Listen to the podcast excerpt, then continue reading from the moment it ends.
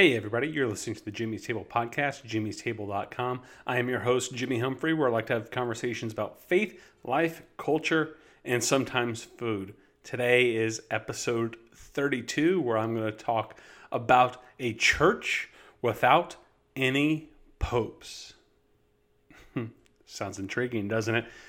For much of our history, I believe Christianity has pretty much been a one man show.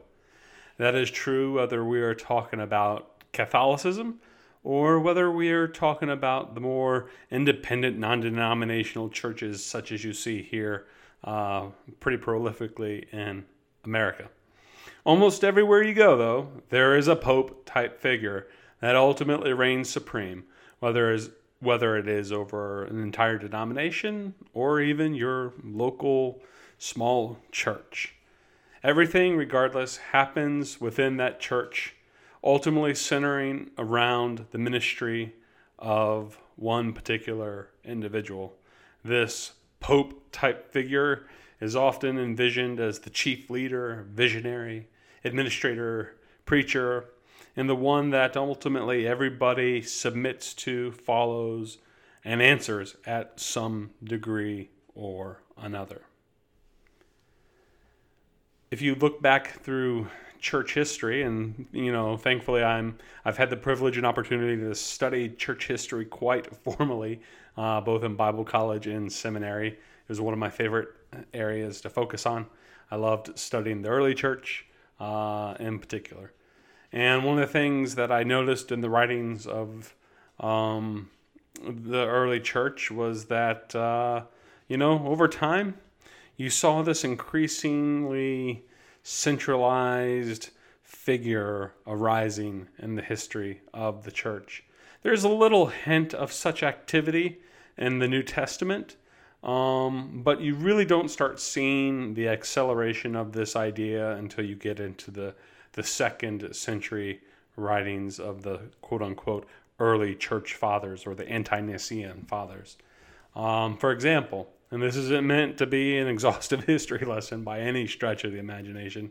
Uh, but for example, in the uh, epistle on, to the church of Smyrna, Ignatius, a second century bishop from Antioch and a Christian martyr, wrote, See that ye all follow the bishop, even as Jesus Christ does the Father, and the presbytery as you would the apostles and with reverence the deacons as being the institution of God.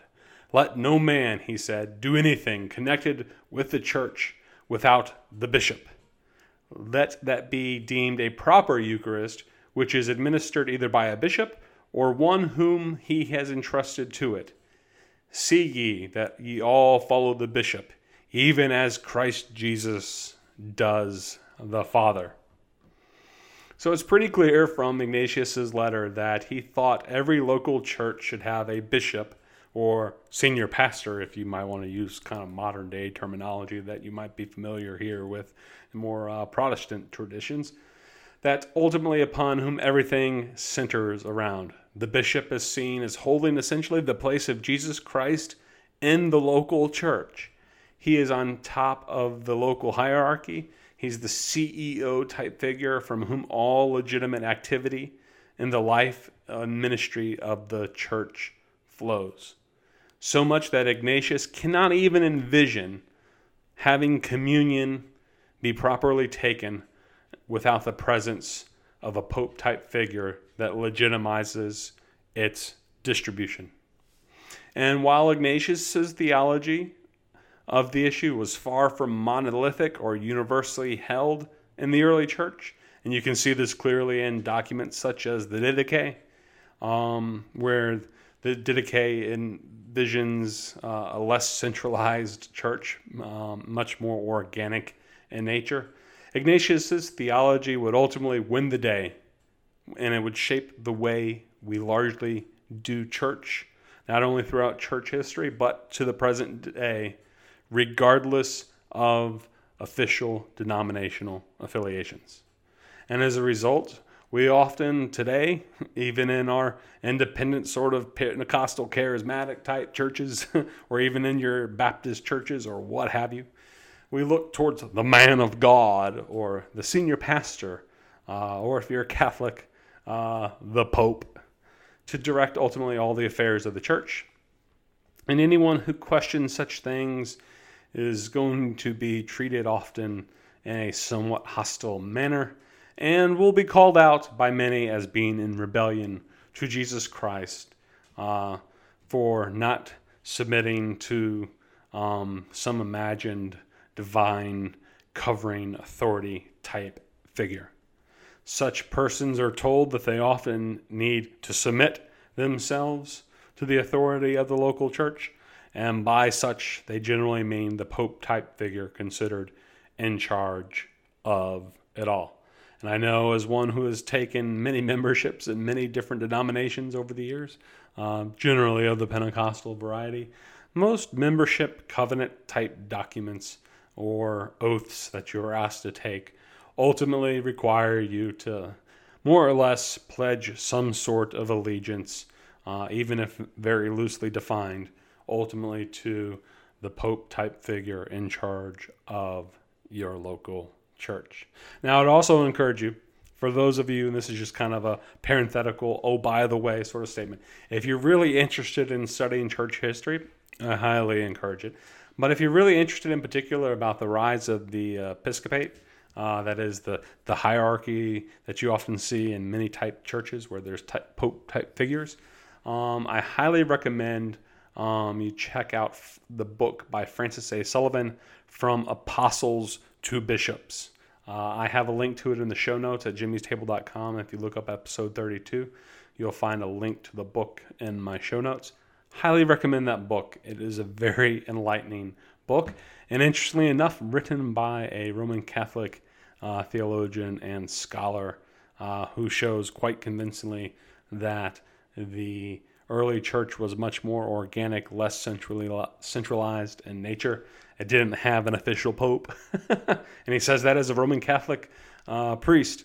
Uh, but it didn't have a official pope, and it wouldn't. It would is actually he considers it a subsequent uh, development in the history of the church, one that he ultimately embraces. But uh, you know, he's willing to be honest about the fact that uh, there wasn't an unbroken succession of pope type figures from Peter to the present uh, in the history of the church. But anyway, let me not get distracted.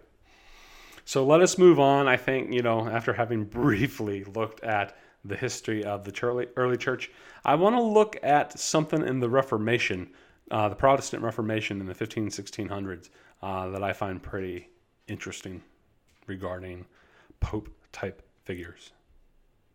Well, if you know anything about the Protestant Reformation, with John, with uh, individuals like Martin Luther and John Calvin and Zwingli and, and a whole host of other fun individuals, um, you'll find that it was very common for many of the reformers to call whatever pope was in office the Antichrist.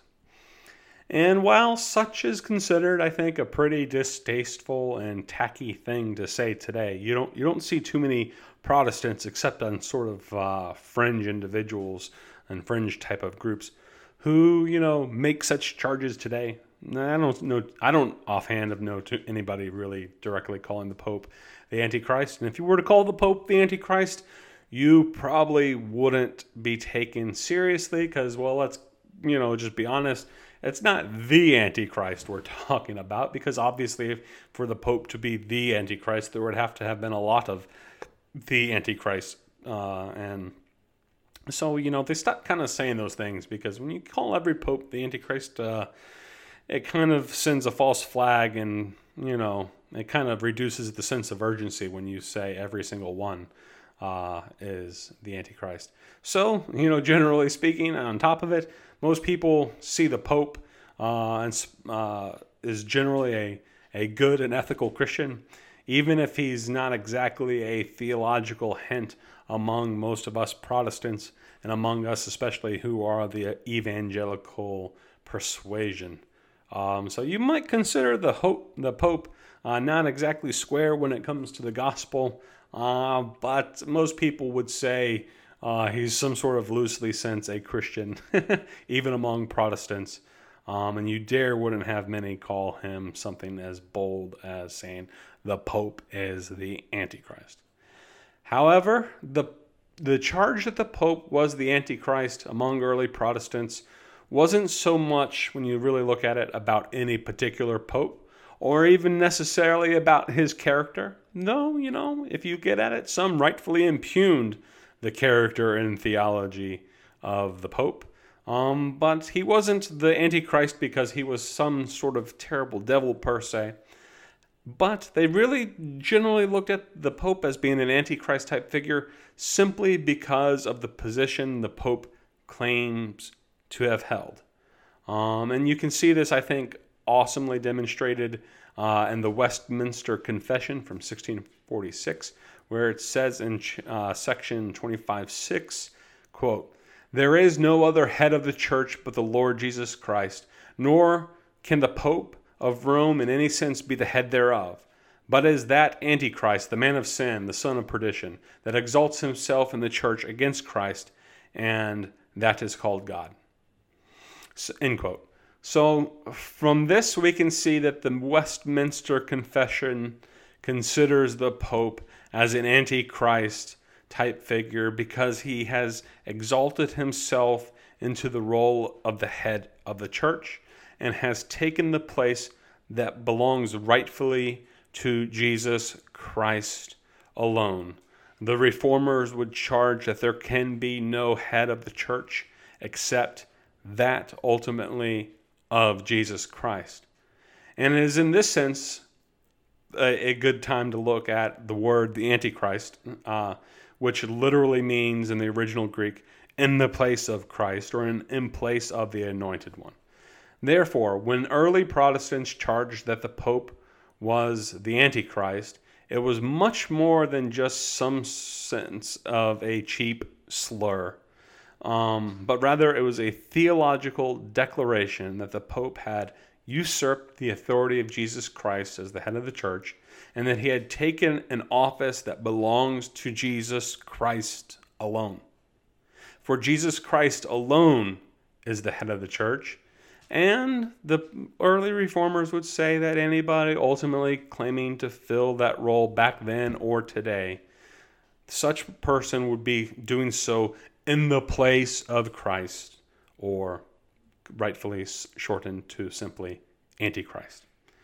And, you know, if I might be so bold, if I could be a little fringe and crazy, I would be willing to say that, uh, you know, those early Protestants were, you know, very much in some sense right to make the charge in a very hyperbolic fashion. And it is a charge that I think we should be willing to revise today. But we shouldn't simply limit the accu- accusation to whoever occupies the throne in Rome.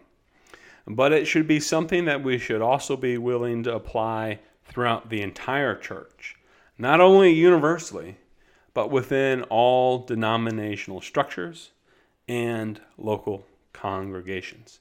Following the logic of the early Protestants, I would dare say anybody occup- claiming to occupy the role of senior pastor or head bishop in the local church or denomination should be considered an antichrist type figure. And let me just put out as a disclaimer I say that in a very hyperbolic type fashion. For if you were to really hold to good theology and look at the scriptures, for example, in 1 Peter chapter 5 verse 4, the apostle Peter, who is, you know, allegedly the first pope, called Jesus Christ our chief shepherd. In Hebrews 3 1, the author of Hebrews calls Jesus Christ the apostle and the high priest of our faith. He alone is seen as having preeminence in any chief position. Jesus Christ alone is chief shepherd. He alone is our chief apostle. He alone is our chief high priest.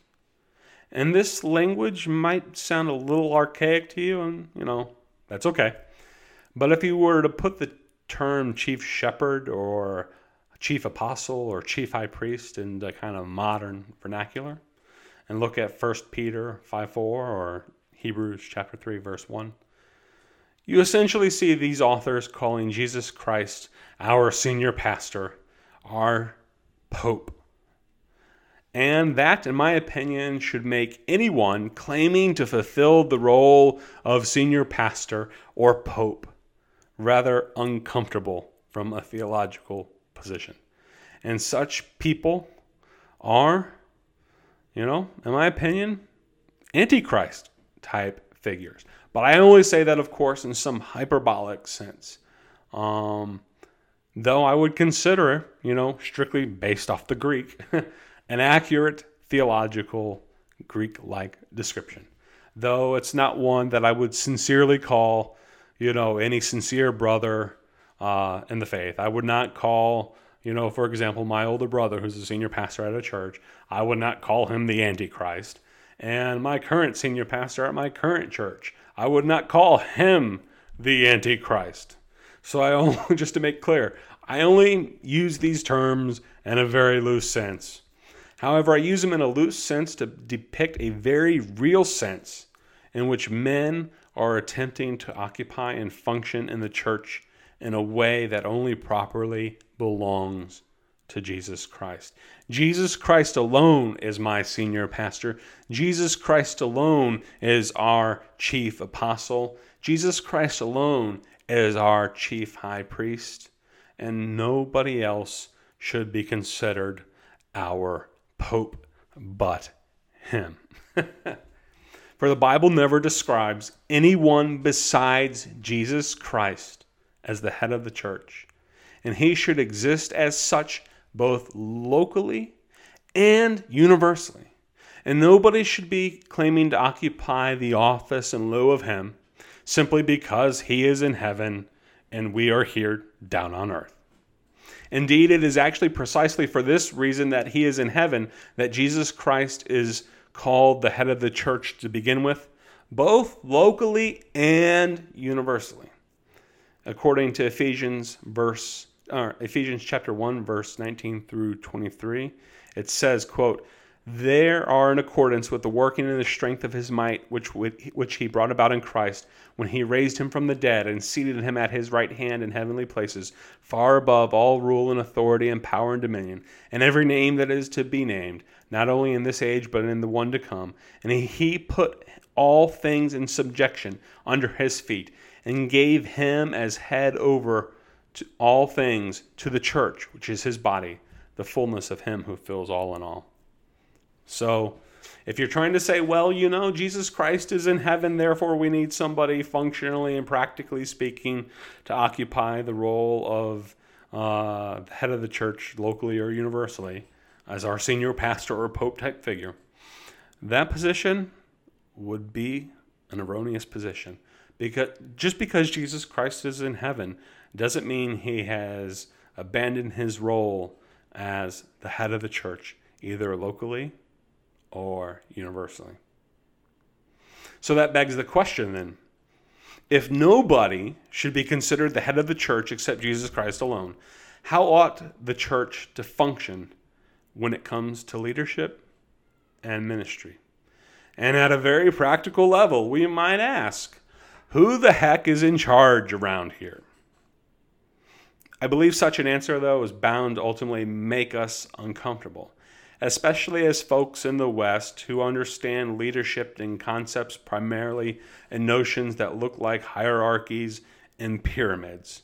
We're used to larger than life type figures and bosses who tell the rank and file what to do and how to function as if they're the general or head of the army, as if they were a king. But such isn't really ultimately how the kingdom of God is supposed to function. Instead of some sort of bureaucratic hierarchy, leadership and ministry in the kingdom of God is supposed to function in a much more organic and relational way. If you were to think in terms of geometric shapes, think less about vertical pyramid type structures and think instead more about circles and spheres. And instead of bosses and managers and executives, think more about family dynamics such as that which exists between brothers and sisters. And I want to take a look at a couple passages right now, real quick, to kind of back up this claim because you might think, okay, that sounds fine and good, but uh, I'm not quite sold. So I want to look at a couple passages. One from Matthew chapter 20, verses 24 through 28, and Matthew 23, 8 through 12, in which Jesus, in the rare instances that Jesus ever talked about leadership and church ministry, talked about them and the concepts and mindsets that we're supposed to ultimately have when it comes to ministry in the church. And Jesus said in Matthew 20, 24 through 28, and hearing this, the ten became indignant with the two brothers. But Jesus called them to himself and said, You know that the rulers of the Gentiles lord it over them, and their great men exercise authority over them. But it is not to be this way among you. But whoever wishes to become great among you shall be your servant, and whoever wishes to be the first among you shall be your slave, just as the Son of Man did not come to be served, but to serve, and to give himself as a ransom for many. And Jesus said in Matthew 23 8 through 12, But do not be called rabbi, for one is your teacher, and you are all brothers. And do not call anyone on your earth father, for one is your Father who is in heaven. And do not be called leaders, for one is your leader, and that is Christ. But the greatest among you shall be your servant. And whoever exalts himself shall be humbled, and whoever hum- humbles himself shall be exalted. If you were to look at these passages and digest them and chew on them, and I highly encourage that you do. Jesus taught that in the church, all of our earthly notions of leadership that we typically understand are wrong. Don't think about leadership like the Gentiles and the pagans do, where folks lord it over and where they have bosses and generals and people calling all the shots. And the church, leadership and ministry has been flipped not only upside down, but it has been flattened. The only leader, quote unquote, we are to have in the church is Jesus Christ. And he doesn't exist as someone that bosses us around, but he exists as someone who lives to serve. And among us as Christians, as our fellow brothers and sisters, we are all to think our, ourselves simply as servants and never as visionary CEO type leadership figures. So take all that stuff you have from Bill Hybels and all that other stuff that you have from a lot of other uh, popular type figures that have hit the leadership guru circuit pretty hard over the years. Uh, and you know, in my opinion, throw it all out the window.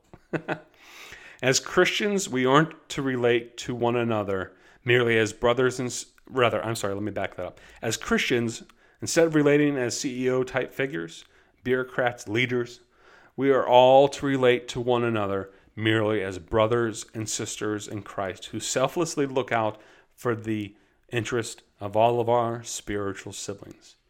We aren't to lord things over one another and lead uh, each other in some sort of military, corporate CEO type fashion.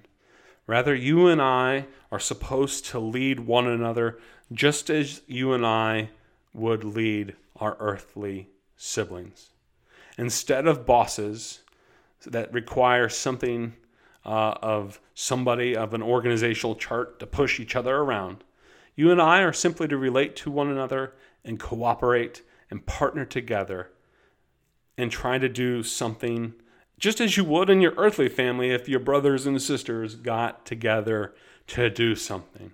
Just like, you know, if I want to go have some fun with my brother and his girlfriend and my wife and we want to get some friends together, well, you know, we we organize ourselves in such a fashion. Nobody gets together and says, "Okay, I'm the one in charge here and I'm going to call the shots." We simply look at each other and we cooperate and figure it out. We we give and we take and we, you know, decide through through conversation you know, ultimately what needs to get done and how things are supposed to be done. Um, and we do that by mutual agreement, by mutually submitting ourselves to one another in a very give and take sort of way. That's how leadership in the church is ultimately supposed to function. Leadership, leaders aren't supposed to be bosses calling all the shots on top of some sort of pyramid. And our leaders in the church are not supposed to be individuals who we follow, but rather they are simply supposed to be individuals who empower and equip us to become the people that God has called us to be. And instead of enlisting us to help fulfill their vision about how the way uh, ministry in the church is supposed to do, um, you know, they're supposed to ultimately exist simply to help others walk in the fullness of what God has called them to be and what God has called them to do.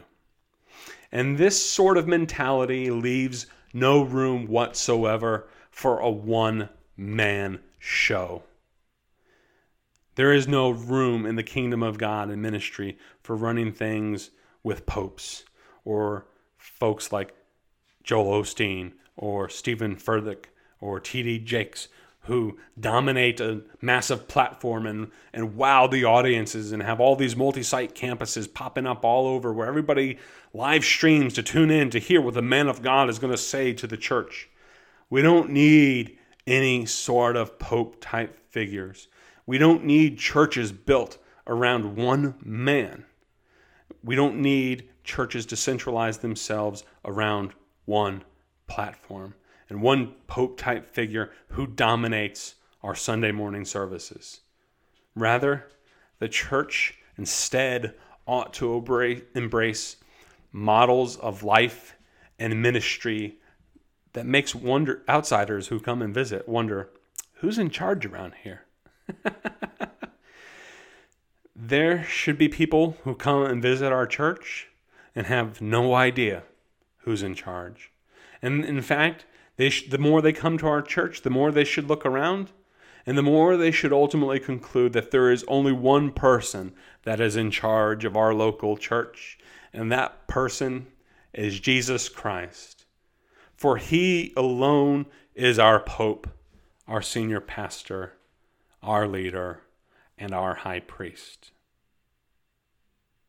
Now, what we're supposed to do with all that and how we're supposed to put that all together, you know?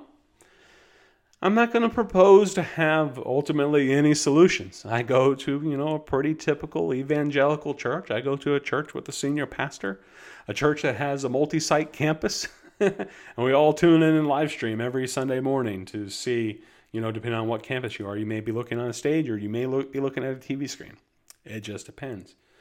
But at the end of the day, you know, I'm not going to claim to have any solutions about this, but I believe the solutions of uh, what needs to be done involves blowing stuff up, but not blowing stuff up in some sort of controversial, over the top way where we, you know, enter into strife and, you know, start breaking up as a church and, uh, you know, saying, well, we just need to all blow it up and become a house church.